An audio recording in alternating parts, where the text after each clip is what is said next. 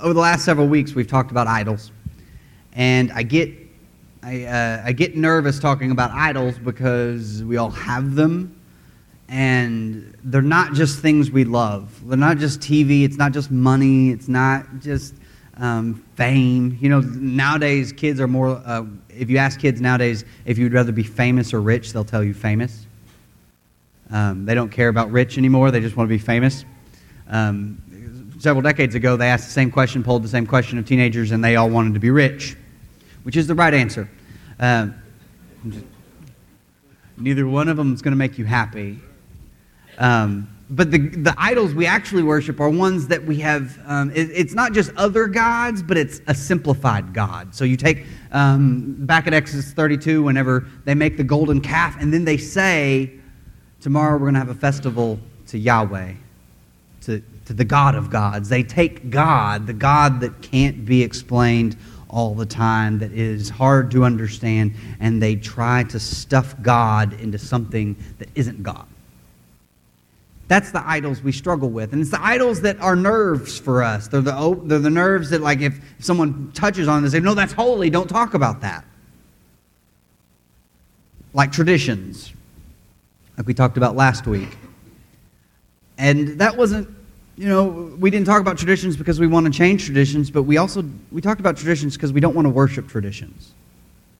We don't want our traditions to become the things that define us. We are defined by Jesus. We are defined by God who loves us and cares for us and sent his only son for us, shows grace to us, shows mercy to us. We are defined by those things. And if we define ourselves by those things, it's a powerful definition, but it's not a powerful definition to say, oh, y'all the ones that don't have music. No, we don't.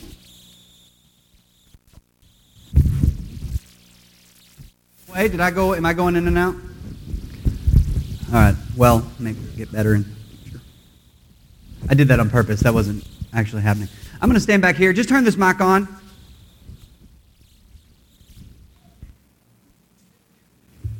and now I'm confined to the prison of a pulpit.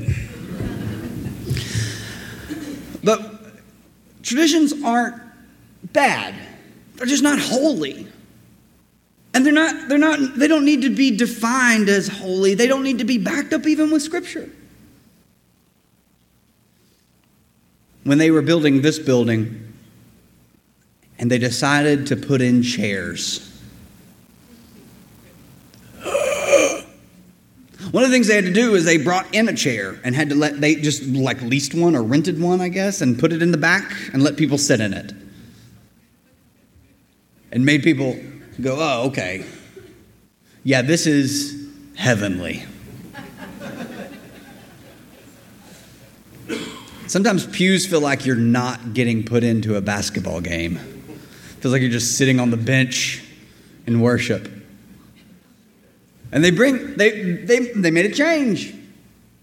And that, that's fine. And listen, last week uh, we did talk about songs um, that, like you hear a song you don't like, like we, we sang the song, what was the song? Good, Good Father?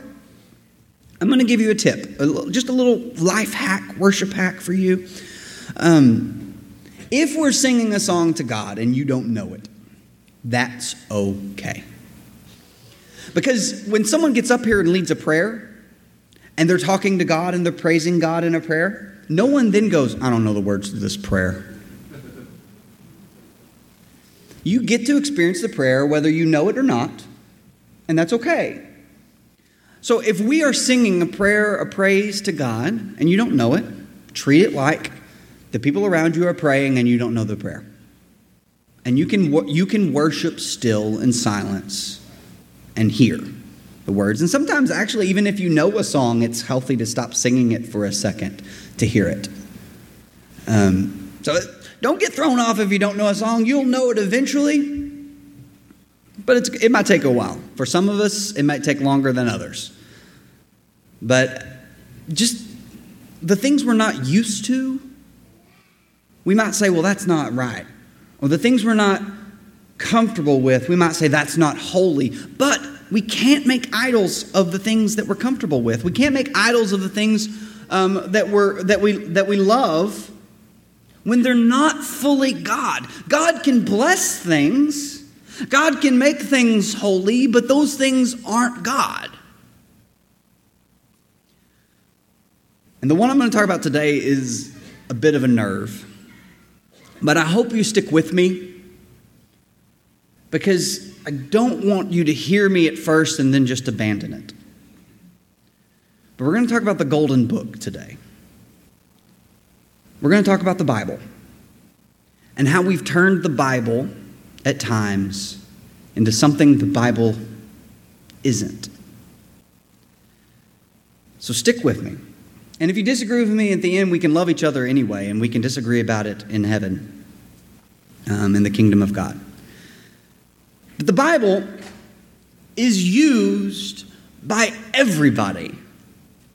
Everybody uses the Bible, whether they know it or not. People have sayings that they'll say, oh, a good saying is this. And it's Jesus Jesus gets quoted as anonymous often. Jesus, but even if they even if they don't trust the Bible, they don't believe that the Bible is the word of God, they often will say they will use the Bible. Doesn't the Bible say you're not supposed to judge me? Oh man, we love Matthew 7. When we're right in the middle of a sin, we use the Bible for a lot of different purposes, and we can acknowledge that, and for a moment, let's just pretend that I'm preaching to people outside these walls. We can acknowledge that there are people in the world who use the Bible for, in ways that the Bible was not meant to be used. Just use one there. You're not supposed to judge me. It's not what Jesus was getting at. I love Stephen Curry. He's one of my favorite basketball players, but on his shoe he has Philippians 4:13, which says, "I can do all things through Christ who strengthens me." And I've prayed and prayed. And I can't shoot like him. Not even close. No one can. Maybe no one in the history of the game, maybe save Pete Maravich, can shoot like Steph Curry. Ray Allen, stay in your pew. no, that maybe argument, yeah, Ray Allen. But the but like is Jesus making him shoot because of Philippians 4:13? We're watching the March Madness now and there's a, praise God for these young men who give God glory. But I just want one of them to say what it actually sounds like. Turns out God was rooting for us. Turns out God was rooting against the other team. God hates Marquette. We don't, that's not a proper use of that scripture or a proper use of the Bible. So we can acknowledge that people, let's just call them people, they're not here today, but people use the Bible in ways that the Bible was not meant to be used. Your kid wants a tattoo.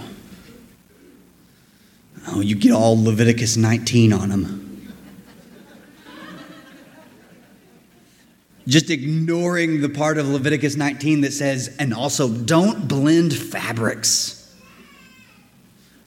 No tattoos or cotton polyester. That's what Leviticus 19 is about. But we, we, we, we will bring the Bible in when the Bible stands next to us, right? Son, Bible. Bible, son. Bible's on my side. We'll use the little verses and we'll pick them out and we'll say, this is, this is important and because I believe it. And we'll pick another one out and we'll say, well, that's, you know, that's contextual. The Bible says greet each other with a holy kiss. Charlie's the only one who does that. The true holy one. I don't do that because the Bible does not say greet each other with an awkward kiss. and that's what it would be if I did it.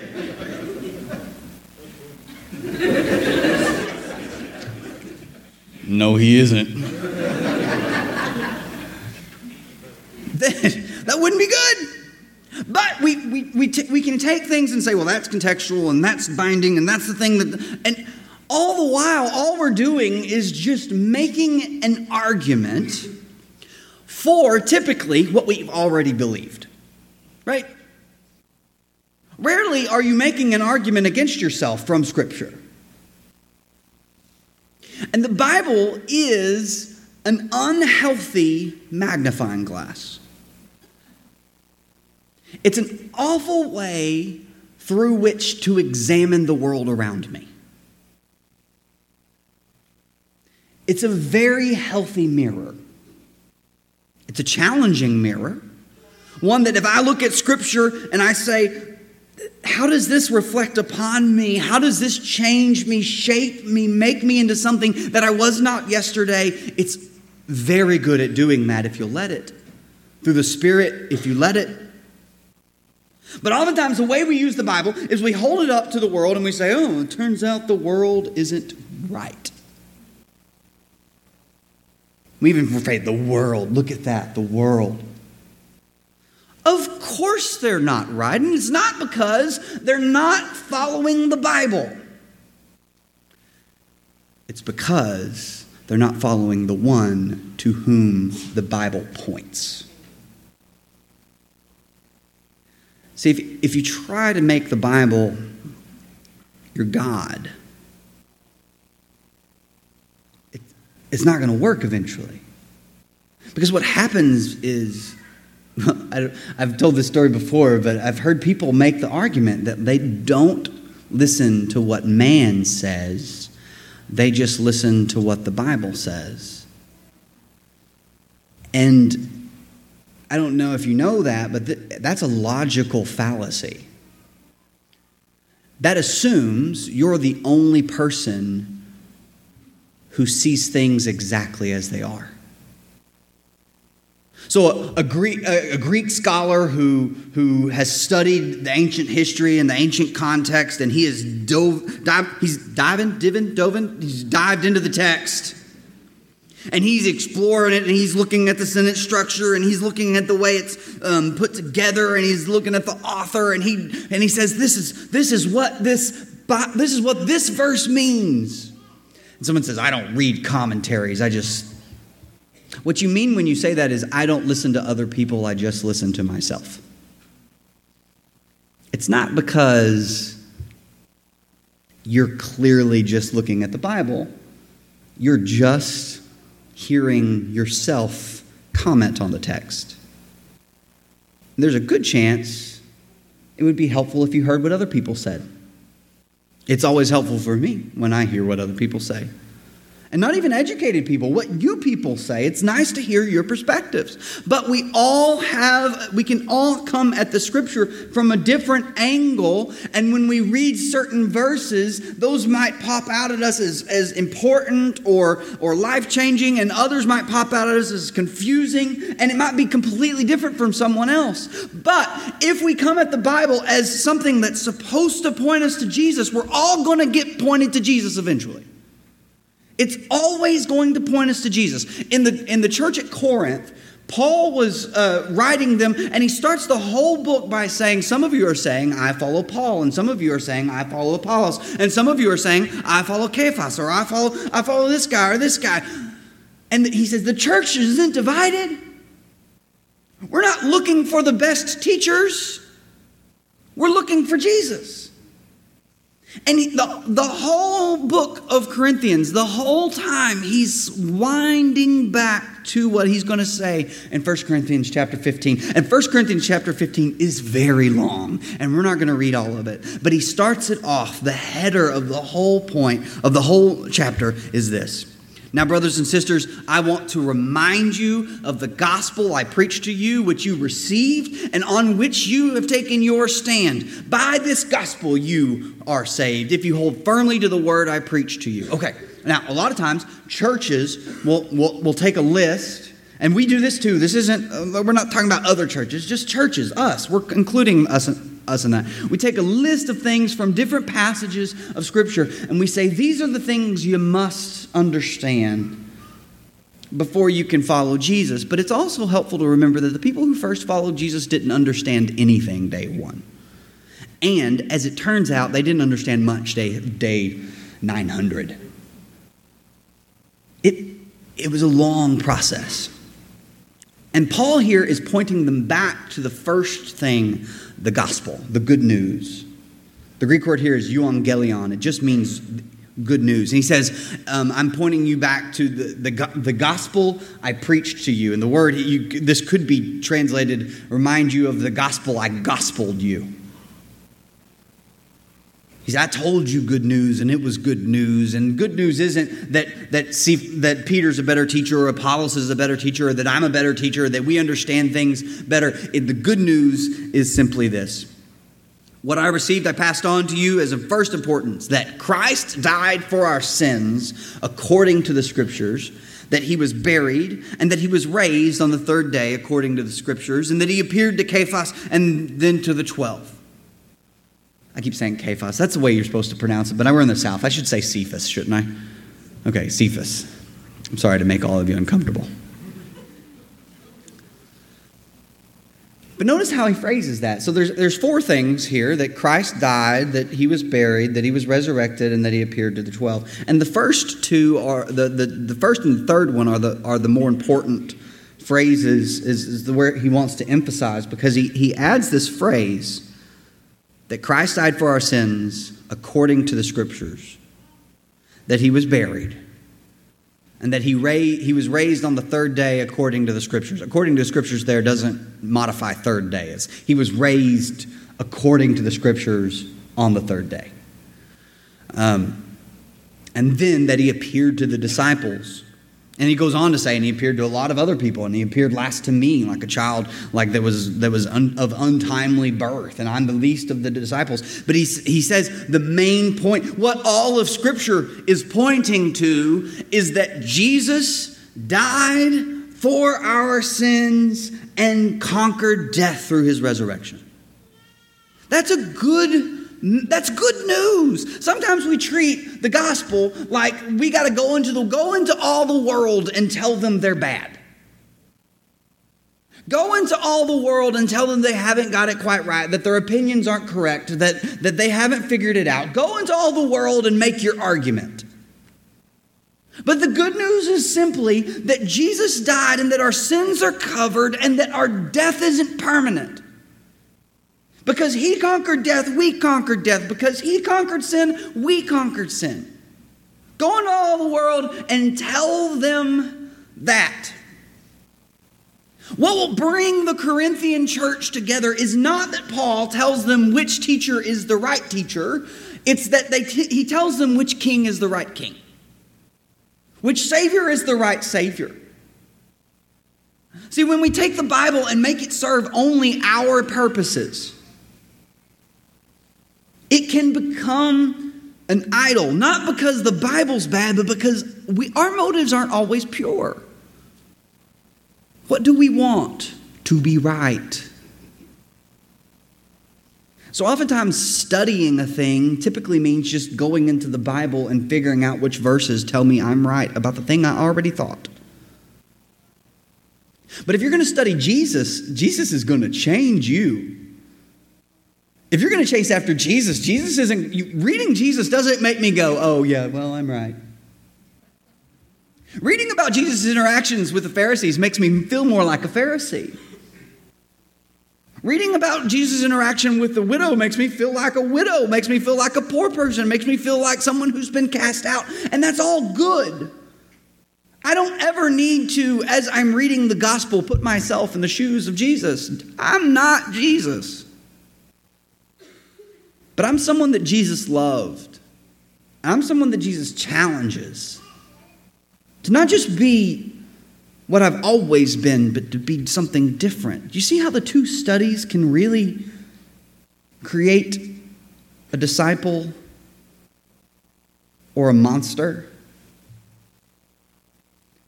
If the Bible is just a textbook for your arguments, the Bible is not worth your while. But if it's something that points you to Jesus, and that's what its purpose is, is to point us to the cross, to point us to the, the sacrifice on the cross. Paul to Titus says, But when the kindness and love of God our Savior, he, he, had just previously said, we used to be, we used to be worthless. We were fighting, we were bickering, we were, we were getting, we, we weren't good people. But when the kindness and love of God our Savior appeared, he saved us, not because of righteous, of righteous things we had done, but because of his mercy. There are, there are several things that need mercy our unrighteous acts, our unrighteous thoughts, and our just our misunderstandings.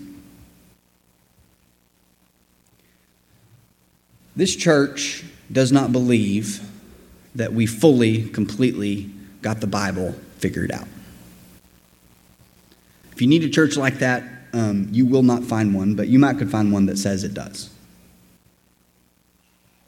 We're still wrestling with it. We're still diving into it. We're still struggling with it.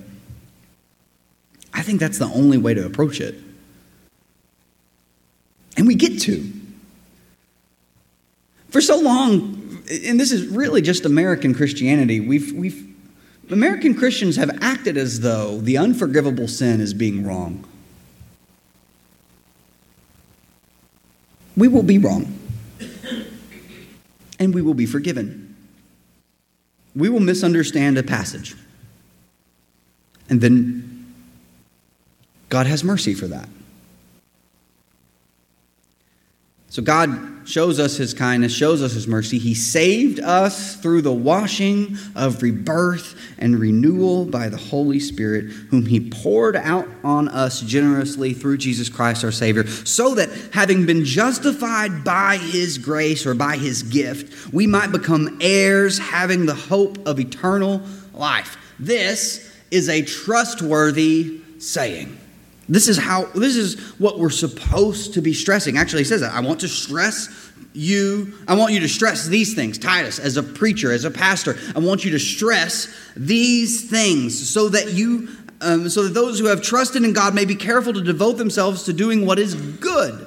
These things are excellent and profitable for everyone. But look at the, the first of the next verse. But avoid foolish controversies Had a woman come into my office maybe the first year I was here. And she said, Y'all's church needs to be stressing that the end times are near.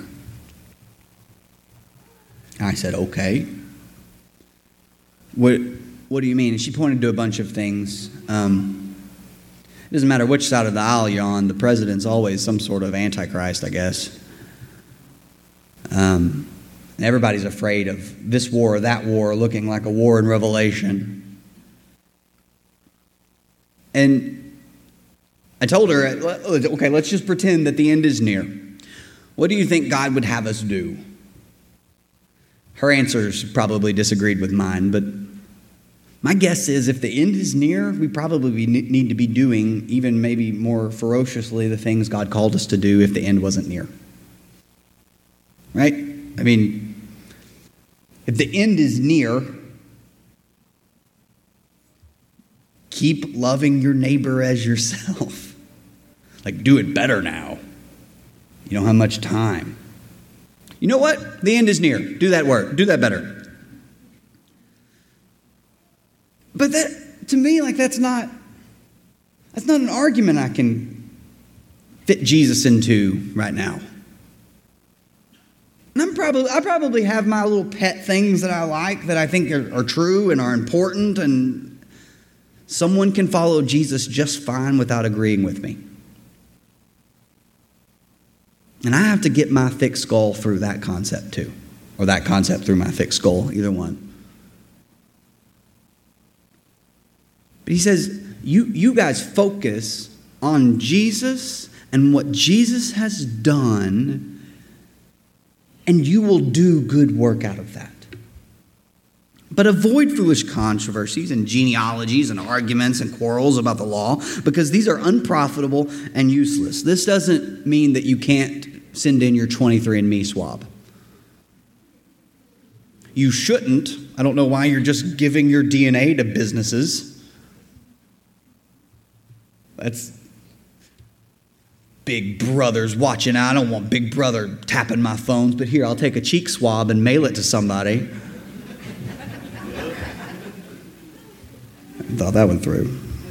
You can do it if you want to, but the Bible's not telling you you shouldn't. It says, stay away from those things. They are unprofitable and useless. Listen, this is not the preacher saying, don't disagree with me. Absolutely disagree with me. That's fine. That's going to be natural. But we need to, we need to always ask is this thing we're fighting about making us better Jesus followers, or is it making us worse Jesus followers? And if we're following Jesus and doing good, then that's the measure. It's not, have I got this scripture right or wrong? Are we following Jesus, loving our neighbor, doing what Jesus calls us to do? Is the Bible pointing me to Jesus? And if the Bible is pointing you to Jesus, then it is, it, you are using it the way it was designed to be used. But if it's pointing you to your own correctness and the incorrectness of all those around you, you are using it as a weapon and not as a book. And it's not healthy. You're using it to lift up yourself, and it turns out ourselves are the biggest golden idols of them all. He says, that stuff's not productive. He says, warn a divisive person once, and then warn them again. I love that verse. It seems like he's just talking. And then warn them a second time. How about that? We're going to give them two warnings. And after that, have nothing to do with them. Don't engage in the fight. You may be sure that such people are warped and sinful, they are self condemned. Now, we'll go back to this verse when the kindness and love of God, our Savior, appeared. He saved us. Not because of righteous things we have done, but because of His mercy. Man, that is a verse maybe we could read every morning, right? But when the kindness and love of God our Savior appeared, He saved us not because of righteousness thing, righteous things we have done, but because of His mercy. He saved us through the washing of rebirth and renewal by the Holy Spirit. He saved us. When we're fighting to get the Bible, like to get everything right and get everything in order, and we've got to like, I've got to be right about everything. And, and not just right about everything. I just need other people to recognize that I'm right about everything. When, when that's our approach, who does that glorify? Who does that lift up? Who is worshiped at the end of that argument? But the gospel is simple. That Christ died for our sins according to the scripture. He was buried and he was resurrected on the third day according to the scriptures, and he appeared to his disciples. And that he saved us not because of righteous works that we've done, but because of his mercy. Can we take a minute to trim the fat of Christianity and refocus ourselves on the good news of the Bible. It turns out sometimes you've got to behave better isn't good news for people. Now, it's something that Jesus is going to lead them toward, but the good news is that they've been redeemed even though they are sinners, and that they've been rescued even though they are dead, and they will be resurrected even though they've been buried. That's good news to the world. And we, we can't spruce that up with, and also, I'm correct. And also, everything, the, everything about the Bible I've understood properly, and you should listen to me. That's, that's going to run people off. But the message of Jesus, the message of the gospel, that's what the Bible, that's what the Bible is for. And when you're struggling with a passage, ask yourself, how does this point to Jesus? Because that's what it's trying to do. And if you can't understand a passage, that's probably where it's that may be the key to unlock and maybe see it more in, in more in a more helpful light.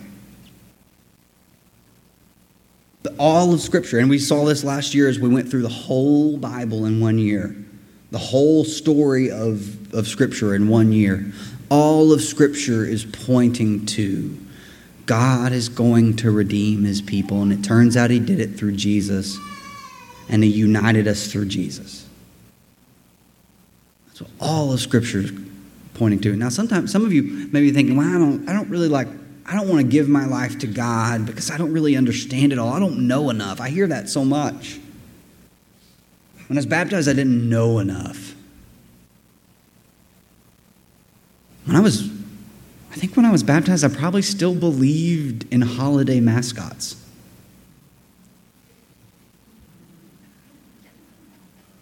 I can tell you, I didn't know enough at that point. I didn't know a lot, we'll say that. But I knew Jesus. And if you know Jesus, there's enough, that's enough to give your life to Jesus. Jesus does not expect you to know it all. Actually, I don't think Jesus even prefers to use know it alls. But if you know Jesus, then today is the day to follow him. Today's the day to be united in his death, burial, and resurrection if that's not something you've done. Today's the day to give up the, the idol of being right and stop using the Bible to support your own idol worship and give in to the thing that the Bible is pointing to all along that you are broken and Jesus loves you, and that He redeems you and He sets you free from death and sin. If that's worth responding to, please come forward while we stand and sing.